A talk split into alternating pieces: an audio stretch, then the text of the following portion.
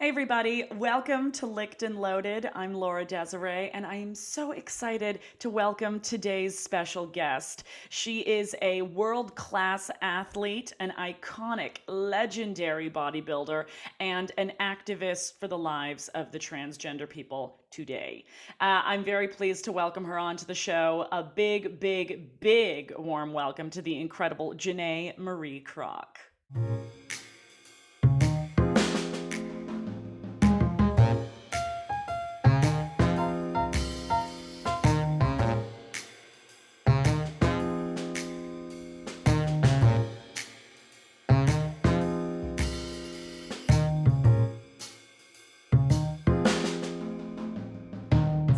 Wonderful to have you on the show. Today we're welcoming Janae Marie Kroc. How are you? I'm doing amazing. How are you doing? I am excellent. It's so great to get to speak with you. I just, I'm late to the game, but I just watched Transformer on Netflix. Oh, oh, thank you. Glad you enjoyed it. Yes, what an incredible story. And we're going to get to all that. But I want to start with your life, pandemic wise. How are you doing uh, through this last year of this ridiculous and, and horrible pandemic? Are you doing okay? Uh, you know, overall, I'm doing pretty well. I've been pretty fortunate. None of my family or friends or myself have been really adversely affected as far as health wise. Um, we did, I did have it, and um, so did a few of my family members, but for us, it was pretty mild. So we were pretty lucky. Wow, yeah. you you had it. Yeah, yeah. Honestly, like it, it was pretty mild for me. I felt horrible for about 24 hours, and then I had a persistent cough for a few weeks. But really, that that that was about it for me. So I was one of the lucky ones. Well, yeah, because you hear about these lingering effects, right? This long term. Uh, health health effects that that are a potential and i know you know how important physical you know activity is in your world so i'm, mm-hmm. I'm glad you weren't left with any of that yeah, I was a little bit concerned about, you know, especially cardiovascular wise. And I do a lot of mountain biking now. I compete jiu-jitsu and and I'm into a lot of things. And I was I was worried like, oh my gosh, is this going to impact my cardio? Am I going to have breathing issues after this? And, but like I said, I've been fortunate. It doesn't seem to have affected me at all like that. And like I said, when I got it, it, it was just kind of like a, you know, kind of like felt like having the flu. But I was really wiped out for about 24 hours. Didn't get out of bed and you know, just felt exhausted and didn't eat that day. But by the next day, I started feeling better. And like I said, the biggest thing was I had a lingering cough for a few weeks, and that was about yeah. it. Did you have you have you received the vaccination yet? I haven't. I'm going to be um, shortly. That's a waiting to. I was actually just uh, emailing my healthcare provider about that. But yeah, yeah I'm going to get that taken care of soon. Have you been able to get yours? Yeah, I did. I'm in New York City, and uh, I, I received my first dose of the Moderna vaccine, and I, I don't know, it wiped me on my ass. Like it knocked me right out. Maybe I'm just a big, you know, wuss about it, but uh, I've also heard running around the rumor mill that if you've already had COVID, whether or not you knew about it, uh, the first dose is supposedly worse than the second dose, and vice versa. If you've never had COVID, it's the second shot that that that kicks you uh, down, you know. But I, I, who knows if that's fact? That's just me yeah, speculating. I don't, I don't know. From a healthcare perspective, I'm not really sure. I mean, it, so basically, like I'm, I'm a pharmacist too. I don't, um, but uh, when people have a reaction to the vaccine, that's it's your immune system responding to a foreign substance. So it's not you're actually not getting sick from the vaccine. What it is, it's your body responding to it. So it's your own immune system reaction. And I suppose that could make sense if um, you've already been exposed to it, your body knows what it is, and it's responding to it. Um, but yeah, I can't confirm whether that's 100% true. Right, right. Dr. Kroc, I'll be calling you if I feel it for, for my second round. I'll be saying, what the hell is going on here? Uh, but it uh, is it's so it's such a thrill to get you uh, on the show and of course in beautiful video format you look lovely i'm so thrilled to be able to see you and um, there's a, a, lot has happened in your life and also in uh, society's, I guess, uh, conversation, understanding and embracing of the trans experience since your 2017 doc Transformer, which was uh, mm-hmm. a Netflix production. Uh, I want to talk to you about life since Transformer. Catch us up. Okay, yeah. So, um, I mean, yeah, a lot has changed. A lot's still the same, but mm. Yeah, so my boys, um, you know, a lot of people commented on the relationship I have with my sons, and they were obviously a big part of that. And um, they're all grown up now. My youngest is in college. Um, he's he's a freshman in college. He's on the pole vault team at Davenport University, so he's super excited about that. My oldest is a senior at University of Michigan. He's getting ready to graduate with his bachelor's, and um, and then my middle son's an iron worker now, and my brother's an iron workers union and got him in, so he's working as an iron worker. So yeah, hard to believe, but they're they're all young men now, and um, yeah, as far as myself, um, I know a lot of people ask about the whole job situation because it happened in the documentary. So it took me about 11 months, but I did find another job as a pharmacist. Um, worked in a hospital for about a year and a half.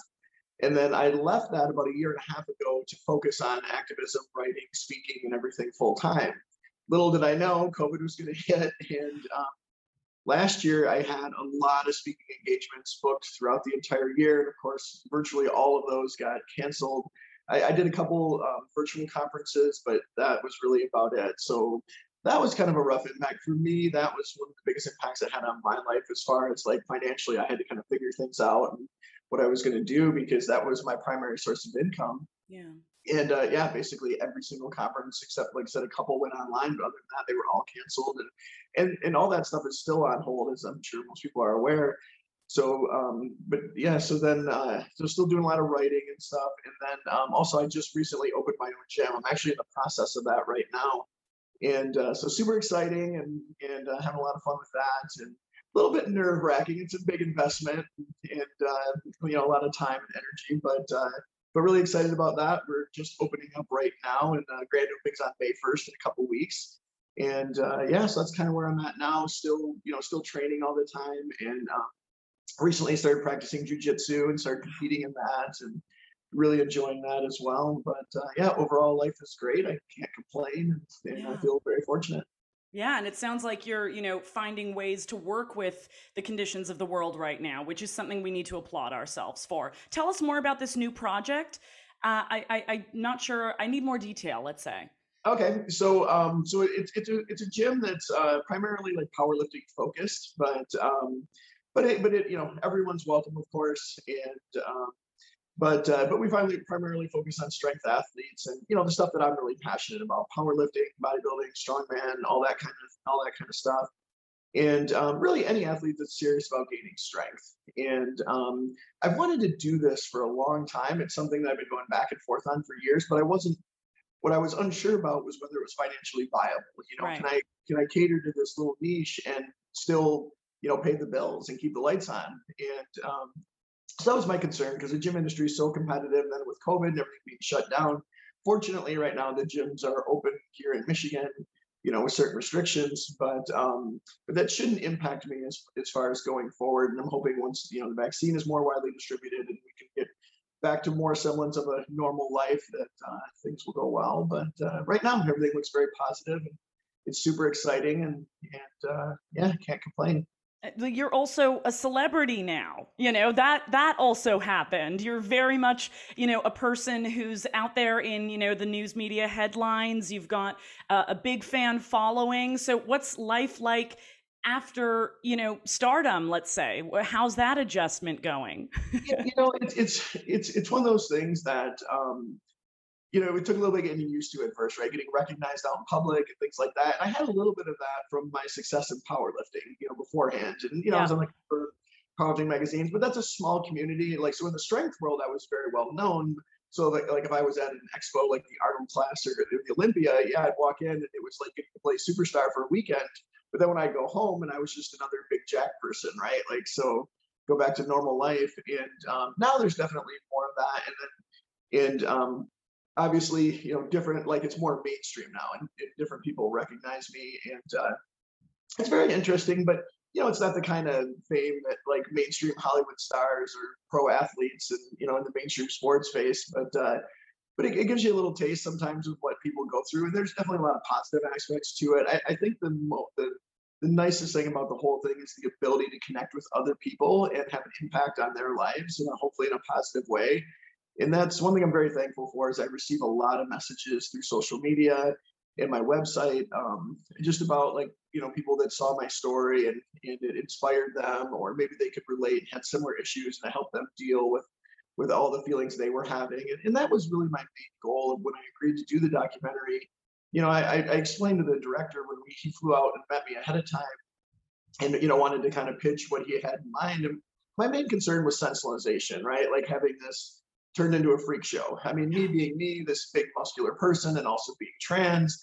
And I'd had that some of the interviews and stuff I had done before that that happened to me a couple times. So that was my main concern. And, and I told him, I said, look, I'm not so much concerned about trying to be some kind of reality star or anything like that. I just, but if my story, if it can help inspire people like me and help educate people that don't understand, then I'm all for it. And and he was really on that same page, and I was really pleased with the job he did on the documentary and how he just told our story. And there was there was no like there was no political bias, there was no agenda, there was no nothing was scripted. Everything you right. see in the documentary was basically just following us around for a two year period and you know observing our life and so the nicest thing about all that and the exposure, especially once it hit Netflix, was just you know all these people messaging me and you know letting me know that I had a positive impact, that my story had a positive impact on their life, and yeah. that's been that's been far the biggest blessing, and it's been so nice, and and uh, you know I still receive those messages daily, and it, it means a lot, and, yeah. and you know that that was I would say that's the the uh, brightest point of of all of this. Yeah, that's that's how you and I connected was I was in there dropping some love in that inbox. I, yeah. I couldn't I couldn't resist. It was the first thing I did when the credits rolled uh, after watching it.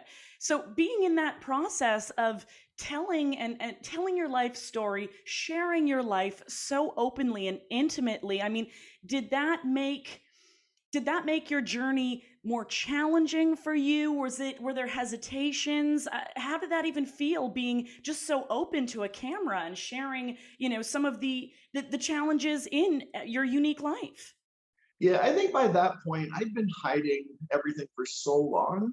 By that point it, it really felt like a relief and a weight lifted off my shoulders to be able to be open and honest. And, and to be honest that's my nature. Like i'm yeah. not I'm not someone who likes to hide things, and and uh, the way I deal with things is talking about them and being open about it. So it was really a relief. But at the same time, yeah, it's kind of weird having cameras in your home all the time. And, but for me, honestly, like I got to be friends with the entire camera crew. I mean, you know, they were back and forth, you know, over a two-year period quite often. They got to know me and my boys, and they became friends, and I still keep in touch with them to this day. And uh, so when they were there, it was like we were just hanging out, and I actually had to remind myself that everything was being recorded and everything I said was, you know, was being documented. So it, it, was, yeah, but it was just, you know, for me, like I said, I'm naturally open and honest. I just relaxed, and did what I did, and put my trust in Michael, the director, that yeah. he, you know, was going to do an honest job and portray everything the way it was, and he really did. So I was really happy with that. But, but yeah, after a little bit of time, it was just Um, I, like I said, I totally forgot they were even there. It's yeah. just like, oh, put the mic on again and get going. But it was like, because I got to know them so well. And they were such a great group of people that, yeah, they just became friends. And it was just like us hanging out whenever they were there. We were always laughing and having a good time. And it was like an all access pass, you know, like it, it felt very much like we were a part of your family. I mean, just the relationship of you and your boys. So, so beautiful that's the word for it. Absolutely beautiful. And it makes me wonder, you know, for other adults that are pursuing their transition or their, you know, their identity journey a little bit later in life after they've lived a life uh, and they, you know, might have kids in the picture. How, like, is there, are there words? Are there words you have for them about, you know, staying as, as confident and as fearless and as compassionate in that journey? Yeah, I think the important thing, especially with your own children, is just honesty. You know, being open and honest. And and for luckily for myself, I told them they were very little, so they knew their whole lives. So this was never a secret that I had to like come out to them. I mean, and it was and it was hard because my ex was totally against that. She felt that it was going to be. Eh, she said it would mess them up and, and all this, and I, I I explained exactly the opposite. I said it'll be much harder if I wait, and sooner or later they're going to find out, right? Like, yeah. and, at this point, like I was still closeted about everything. Um, but uh, but I said when they find out, they're gonna wonder why didn't you tell us? Why weren't you honest about this? And if it if it's nothing to be ashamed of, why did you hide it? Yeah. And, um, so I just you know felt right from the beginning. This it's important to be open and honest. The thing that did was it really established a strong bond between all of us and that trust. They knew that I was never going to hide anything from them. I would never lie to them and that really had a, a, huge impact on our relationship. And I think you can see that in the documentary. I mean, we're really close, and, and they're they're super supportive, obviously, and um, yeah, to them, it's just, you know, they've known me this way their entire lives. Is just who I am, and they don't see it as being any different than, you know, anything else. And, and for them, the great thing about it too was it they grew up being very open-minded, understanding people are very complex and complicated, and everyone's different in their own ways. So they've never been, you know, judgmental of other people, and, and um, you know, been very open and accepting to a lot of different people from all over. And, and that I think that is one of the most important things that me being open and sharing everything with them help them understand and help them learn. So Yeah. yeah, any advice would just be, you know, honesty and even though it's difficult, I mean, gosh, when I was first coming out, it's terrifying, right? Like you you think that you're going to lose all your friends, you worry that, you know, your whole life is going to be impacted, no one's going to understand, no one's going to love you, you're not going to have any relationships.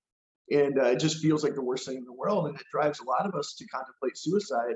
I got to that point, and I went through that, and and um, it was it was really rough. But uh, but just I want people to know it. You know, it sounds cliche, but it really does get better. It's you know, there's going to be some bumps in the road. It's going to be hard, but it I can absolutely say with 100% certainty, it's it's well worth it. No matter what you have to go through, in the end, it'll be totally worth it. Just kind of you know, you're gonna endure a few hardships along the way, but but overall, it's it's a really good process. And I mean, for anyone to be able to be yourself, especially when you've been suppressing that, it's it's so important and so and so integral to just being a complete person and really being happy with who you are. And like I said, won't be easy, but definitely be worth it. Yeah. It's it's one life. We've got this one life, right? We really Exactly. do. Can I ask what uh what pulled you through those moments? My boys, honestly, um, Yeah. I don't want to get uh, No, no. too emotional, but um, but yeah, when I was in the going through the really difficult spots, um, thinking about them is what kept me going. Yeah. 100%. Yeah. I'm so I'm so excited for the people that they are, you know, for for for what they've what they've the journey that they've gone on with you and the men that they've become. I mean, this is we need more of this in the world. And and it it takes experiencing it at the level with someone like you who is there to be as completely, you know, uh, open and sincere with them along the way in this journey. It's it's it's incredible. Yeah, that's where I really think visibility, like sometimes people don't understand how important visibility is. And for a long time, and even now, we still have like so much of the trans community is completely hidden. I mean, I have friends, and I, and I don't blame them because it is a very it is very difficult to be open, and there is a serious risk of violence and Yeah. discrimination. And so I don't blame anyone that's living in stealth, but a lot of people don't understand that a large portion of our community is is there every day and they don't even know it. It's their coworkers, even their friends. They have no idea these people are trans, but they're these people are too afraid of the consequences of coming out. And and I have a lot of friends that live that way stealth. Like there's no one. A lot of times they move, they start over, and um, you know their coworkers, their friends have no idea, and they're too terrified of the consequences to be out about it. But if everyone was able to be visible, I think people would absolutely be shocked of how many of us there are and how you know, quote unquote, normal we are. That's like, you know, unfortunately, media and movies have really portrayed the trans community in a very negative light. And if people don't know someone that's trans personally, their only idea is what, like Buffalo Bill from Silence of Yeah. the Lambs and, you know, things like that. And that's their idea. They think we're some kind of, you know, these weirdo perverts and predators and all this, which the reality is, a trans community, we're just like everyone else. I mean, Yeah. some of us are amazing, loving people. Some of us are complete jerks you know some of us, some of us are super successful and some of us aren't. It's just we're just like everyone else all walks of life. The only difference is is that you know we've had issues with our gender you know our entire lives. Yeah. and um, but yeah visibility if it's it's easy to hate something you don't understand or you've had no exposure to but when you get to know people and you know someone like i said this is a friend a coworker or a family member it's much more difficult to to have that same level of you know hate or anger or whatever and um, and you just realize like it's not what people think it is. It's just like i said we're people just like everyone else. I, I think that there would be a, a an entirely new reliable power source if people were living their true their true lives and and pursuing their true happiness through identity because there'd be this electricity of fulfillment coming off of us you know? I oh, i oh think yeah. that there's there's a lot of people out there that need to hear this right now that this is the life and you need to seize it for yourself you know? And the more that the community comes together I, it, it will make it easier. Hundred percent. And I and I think even and even people outside the community, so many of us, you know, hide away often the best parts of who we are because we're afraid of judgment from other people. We're afraid of what, you know, our parents will think, our friends will think, our coworkers will think. And so people hide away so many parts of who they are, regardless of, you know, if they're not trans or part of the LGBT community. But all of us have so many things that we're terrified of being vulnerable about and, and letting everyone see who we really are yeah. if everyone was able to be open, life is so much more enriching. And when you're happy like that, you carry that positive energy. It, impacts everyone around you. Yeah. And hopefully, we're. I, I, feel like as a society, we're getting there, and yeah. things are becoming better. But still got a long ways to go. But yeah, I, I really hope that like for every single person that they're able to you know be who they are and do the things they love and and live their life as you know themselves and I can see where the activism comes in. I can see where that call to action uh, within yourself and your efforts comes from. Uh, can we uh, get into that journey a little bit? Do you want to let us know what that experience has been like and what uh, points of change in particular you're really behind in this lifetime? Yeah, so I mean, the biggest thing is is you know obviously I'm an advocate for the trans community and for women in general, and especially women in strength sports because there's so oh, there's so much stuff women have to plow through in that in that arena and um, so those are the main things that I speak about. And, but for me, it was, you know, when I started getting after the documentary came out, or even, even just actually after I was outed, it became public knowledge. Yeah. I started getting lots of requests to speak at, you know, different um, different events and seminars and things like that. And once I did, I realized like how impactful it was, and not only for the audience, you know, the people attending, but also for myself and um, just sharing my story. And then and some of the m- most important moments and the biggest things were like after I was done speaking on stage and I'd be hanging out afterwards and just talking to some of the people who'd come there and just sharing our stories. And it was really, really powerful. And, uh, and that's really what inspired me to leave the pharmacy world was speaking at these conferences and, and you know working full time as a pharmacist it was hard to you know make a lot of the make time for all of this and be able yeah. to travel and speak at all these places. And uh, but there were a couple conferences a few years ago, a couple women's conferences I spoke at back to back. And after the second one in New York City, um, it, it, was just very clear to me that this is what I need to be doing. This is really important. It has an impact on so many people's lives, and it was just so much more enriching. And uh, and not that my job at a pharmacist wasn't important or anything like that, but there were a lot of people that could do that job, and I, I felt like what I was doing here was something that um, you know, I was really well suited for and yeah. was really important and um, and something I, that was very fulfilling for myself as well. So yeah. yeah, that that journey has been amazing. It's helped me grow as a person and and um, it's really powerful when you know you realize you're impacting other people's lives in those ways. Are, are you being uh, approached to comment on some of today's headlines regarding trans athletes? Are you receiving a lot of that?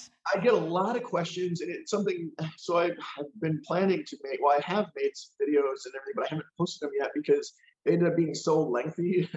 Um, it's trans athletes is something I've been, you know, obviously being an athlete myself and being trans is something I've been very interested in doing the research for a long time, like well over a decade. I've spoke to you know, doctors and physicians that consult the IOC, the International Olympic Committee, and um, you know, looked at all the research and studied all the athletes that you know have been um, talked about in the media, and and so I'm very well versed in it, and I understand it really well. And I, I just think there's a lot of misinformation and unfortunately intentional disinformation, and um, the you know I, will be the first to admit that we do need more studies done. The studies that have been done have been on smaller populations and mostly like on middle distance um, endurance athletes. So we need more studies on strength athletes and sports where speed and strength make more of a difference.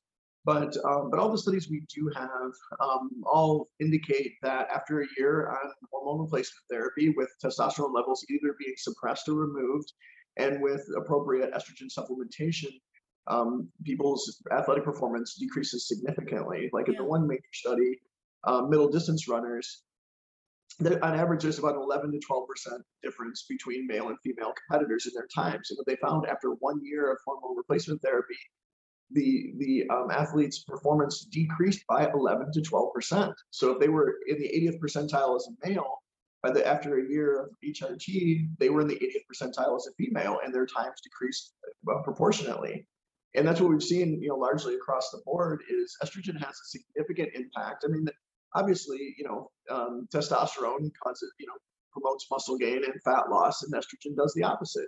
Right. And um, and then if you remove the testosterone and you replace it with estrogen or a combination of estrogen and progesterone, that's what happened. Muscle mass decreases, uh, body fat increases, Hmm. um, endurance decreases, red blood cell count decreases, so you carry less oxygen. And also, like, there's been a lot of misinformation too about bone density, and a big issue's been made about bone density and how males have higher bone density. Well, that does normalize in time. When you take away the testosterone, replacement estrogen, um, the bone mass does decrease. But really, this this is like one of those arguments when people are just looking for something. Their real motives are, you know, they're prejudiced or whatever, and they're looking for something to throw out there. Because I mean, when have you ever turned on ESPN and heard them talking about, oh my gosh, have you seen that athlete's bone density? Like, it's, Yeah. it's a ridiculous argument. And here's the thing, too, and here's what's really interesting. That was one of the same arguments that were, were used to keep sports segregated, because on on average, people of African descent have much higher bone density than Caucasians or Asians or other people. And this was one of the exact same arguments. So it's like people digging for stuff. And yeah, if we were going to arrange athletes by bone density, African American women would be grouped with Caucasian men and Asian men. They have similar bone densities. It's just a ridiculous argument. Wow. Really has no impact in the end. And it is something that does normalize over time, although it does take a lot longer. It takes more than a couple of years. Right. But it's just something that really isn't impactful, but something for people to throw out there Yeah. and to make an argument about. But it's just yeah, another way to promote prejudice and and uh, but like we do need more studies. There needs to be and, one of the biggest problems too, especially with high school athletes, is there's no there's no standard, there's no regulations. Yeah. It's, it's up to the states, and um, there's wildly different rules in states like Texas. There, it basically whatever your birth certificate says, that's where you're stuck at. And then Right. there's states like Connecticut, where as soon as you you know identify as trans, you can immediately start competing um, as your target gender. And I, I think both those things are obviously problematic. And um, you know, I, I think it's important as, as far as sports go with fairness and everything to require that one year waiting period to allow the body to change, allow those things to happen, and especially for young athletes that haven't gone through puberty yet. And, um, but basically, we need you know someone and to come together and create um, you know a standard that can be um, you know that can be seen across all the sports and all athletes and, and, and similar to what the olympics have done and you know people we hear this every time there's talk about trans athletes. Hmm. oh it's the end of women's sports. And they always want to use this term you know term when they're you know re- um, referring to transgender women as biological men. So that misgendering and what it makes people think of you know when people talk that way they're thinking about you know some big guy in, with a wig and makeup on you know competing in the women's division and that's not what it is. Like i said i mean a large portion of the trans community is completely invisible and people don't even realize we're there Yeah. but um but you need to have those standards and we need more studies and we need to you know keep educating people about all of this there's just so much misinformation and unfortunately a lot of this is driven by hate ignorance and prejudice yeah. um, but yeah, it's, it's a topic that I, I do get asked about a lot. It's something I'm passionate about, and um, and then uh, and also I, I really want to help move things forward and help educate people. And I, I was going to say, would you would you work with a research team? Would you want to, you know, maybe seek out leading the kind of research that needs to happen?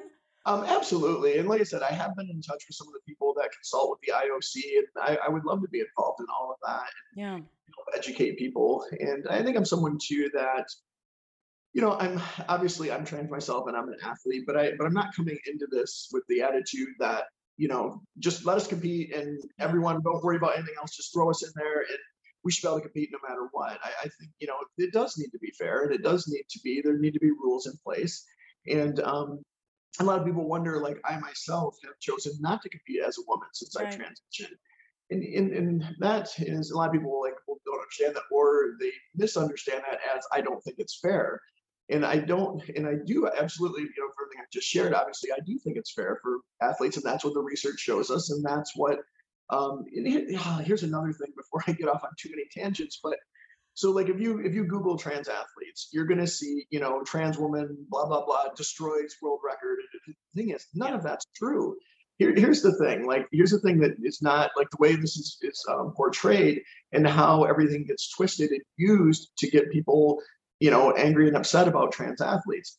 So there is not one single sport in the world, any sport anywhere, where a trans woman has outperformed the best cis female athletes. Not even close.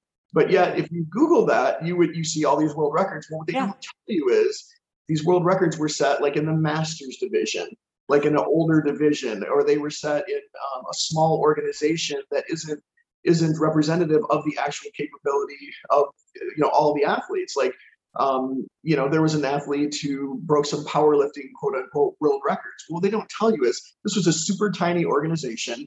It was basically like a backyard meet. I think the person had one or two competitors in their class, and their lifts while they were a world record in that organization Yeah. were not were not even within hundreds of pounds of the actual world records. But they'll throw an article up on the internet and say broke world record, and that's all people see. So they assume, oh my gosh, this trans trans woman is stealing these world records from cis women Right. but that's not what's happening and and even um, you know like there's so there's one athlete laurel hubbard from new zealand who um, is, has a good chance of qualifying for the olympic games and i haven't checked on everything recently because they're you know with covid and everything Yeah. being suspended and last before the olympics got suspended initially she still had to qualify but there's lots of articles out there so she won she has had a lot of success i mean she won the australian games and she won the pacific um, games. And uh, but what people don't tell you too is at the world level, those aren't the most competitive competitions. And when she competed at the World Championships in 2019, she took sixth, and that was actually like the you know higher than she was expected to place. A lot of people didn't even expect her to place in the top 10. But if you Google her on the internet, all they're going to talk about is her victories and how she's smashing records and you know all this stuff. But in reality, she she she's not a threat to beat the top women in the world at all, and she's by far the best trans athlete in any sport as far as success goes. Um, Sounds like there's some agenda pushing, huh, Janae? yeah, maybe just a little bit. Just a but little yeah, bit. So that's, so that's the thing. I just want to educate people with the truth, and like, and then a lot of people too have heard like another athlete's Fallon Fox, the MMA fighter. Well, she's usually the one, one of the ones they throw out there, and they talk, Mm. oh my gosh, she smashed these women. You know, she was five and one, and and um, you know, she was just you know, you know, real. And then they talk about how you know she fractured a woman's skull. Well, here again. So what actually happened was the fracture was an orbital bone fracture, which is a very common injury in MMA. Other women have suffered the same thing, and they, you know they made it sound way worse than what it was. Of her five victories as a pro, none of her opponents had a winning record. Two of the women had never won a single fight, and um, and the one woman who beat her has a losing record in the UFC. So they made her out to act like like she was just dominating the sport and crushing everybody. And while she was doing well, she's never beat any high level women. But unfortunately, because of all the exposure and everything, and she received so much harassment and everything, she retired from the sport and now she's done. But that's another thing. You pull up articles on her, and they're just going to talk about her fracturing women's skulls and dominating everybody. But they don't tell you the whole story. And the whole No. story is, yeah, she was doing well, but she beat low level pros. And like I said, two of the women had never even won a single fight Yeah. and her one her one loss was to like a mid-level pro and uh, so it's not she wasn't out there dominating and she wasn't you know you know hurting these women or causing anything that any of the other women don't suffer in the sport already but it's just it's these the twisting of the stories and the lies that you know obviously and if you're someone who you know just reads the stuff on the internet and doesn't do a ton of research it's very easy to believe oh my gosh trans women are taking over women's sports and they're smashing all these records and it's completely unfair but the reality is it's not happening and, Right. and it's been trans women have been competing for a long long time and they have not had the success that you would think you know that you would assume they have it just based on a good google search on the internet And and so many of these readers of these articles and of this content, you know how many of them just read the headline? Don't even go into the content, which furthers the bullshit, but they just read the headline. Get enough of those mm-hmm. behind you, and you're like, okay, yeah, this is a thing. Yeah. Trans women are taking over. yeah you can easily if you google trans female athletes you'll come up with you know half a dozen articles right up the top that talk about them smashing world records but every single one of them like i said is either in some small organization that's not representative of the true the highest people in the sport or it's like a masters and older division and um, you know it, it's just it's not in the open against the best women Yeah. So so where do people go seek the truth? really you just got to do your research unfortunately i wish there was like one place i mean Yeah. obviously i'm going to try to help spread all this a lot more but um, it, it's just like anything else with all the agendas right now especially with our country being so polarized there's so much bias there's so much misinformation unfortunately you've got to do your research you know if you see an if you see an article and it seems over the top or even if it doesn't you know first of all find out you know research the writer research the website. Where do they stand on everything? What's their bias? What's their history? And and also we're being you know overwhelmed with all these fake articles and you know that's i get people forwarding stuff to me all the time and like about you know one person literally forwarded me an article about the vaccine turning people into monsters. It was it was it was like and this is this is real though. I mean it is it's hilarious when no, but Janae, there was a mention about our fillers expanding in our face. Okay, girls, so don't. I was worried for a minute. Yeah, and um, but literally, this person forwarded it to me, thinking this was true, and the article literally described people turning into Chewbacca. Like, and, and I mean, it was, and I was like, oh my gosh, like you read this and you actually thought this was true, and um, but again, you know, probably glossed over it, saw the saw the title, and you do a little research. You know, I researched the article on the website. It was some new website that had popped up recently. Couldn't find anything about who actually published it. It had four articles on it, and all of them were sensationalized stuff like this. It was just right. completely ridiculous. But you know, forward it on Facebook. Oh, send it to all your friends. You know, and that's how this stuff gets around, and people, people get scared. Should just, we should be embarrassed by just how gullible we're getting. Okay, because yeah. like you you put something in bold font doesn't mean it's the truth, okay? Like we got to be careful here. Let's not let this get too far out of grip for us. Janae, you're so unbelievable. I'm so grateful to have you on the show today. I have to ask, is there some romance in your life? Well, at the moment, I'm still single. Um, oh. I was in I was in a really great relationship about two years um, with a girl from Canada. But um, we broke up last summer, and partially due to COVID, that was one of the hard parts, like not being able to see each other with the border shut down. And but we were also at different points in our lives, and we're still really good friends and care a ton about each other. But uh, yeah, at the moment, I'm single, and maybe I'm talking to somebody, but uh, it's too early to say much. But um, but yeah, at the moment, I'm loving life. And, and things are great, but uh, yeah, I, I, really do hope to find another relationship that you know someone to share my life with and and uh, grow old together. You know. I love that. You know, uh, before before I say my farewells, you're a professional in this realm. I'm a huge fan of uh, Linda Hamilton's arms in Terminator 2. Okay, oh, yeah.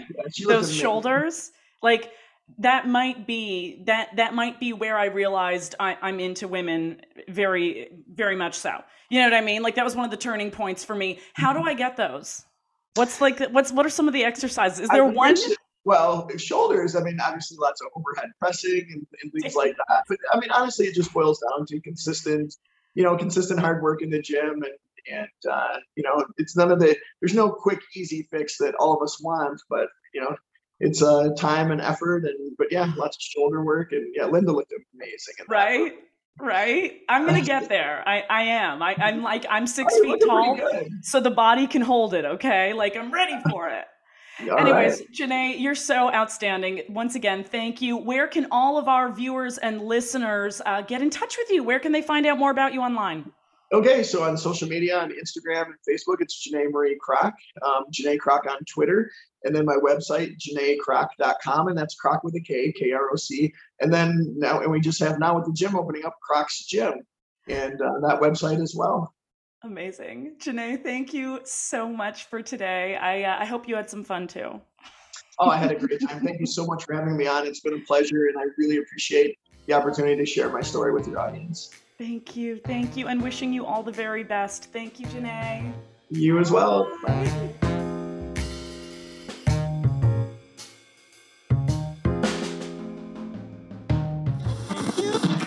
This has been a Cam4 radio production.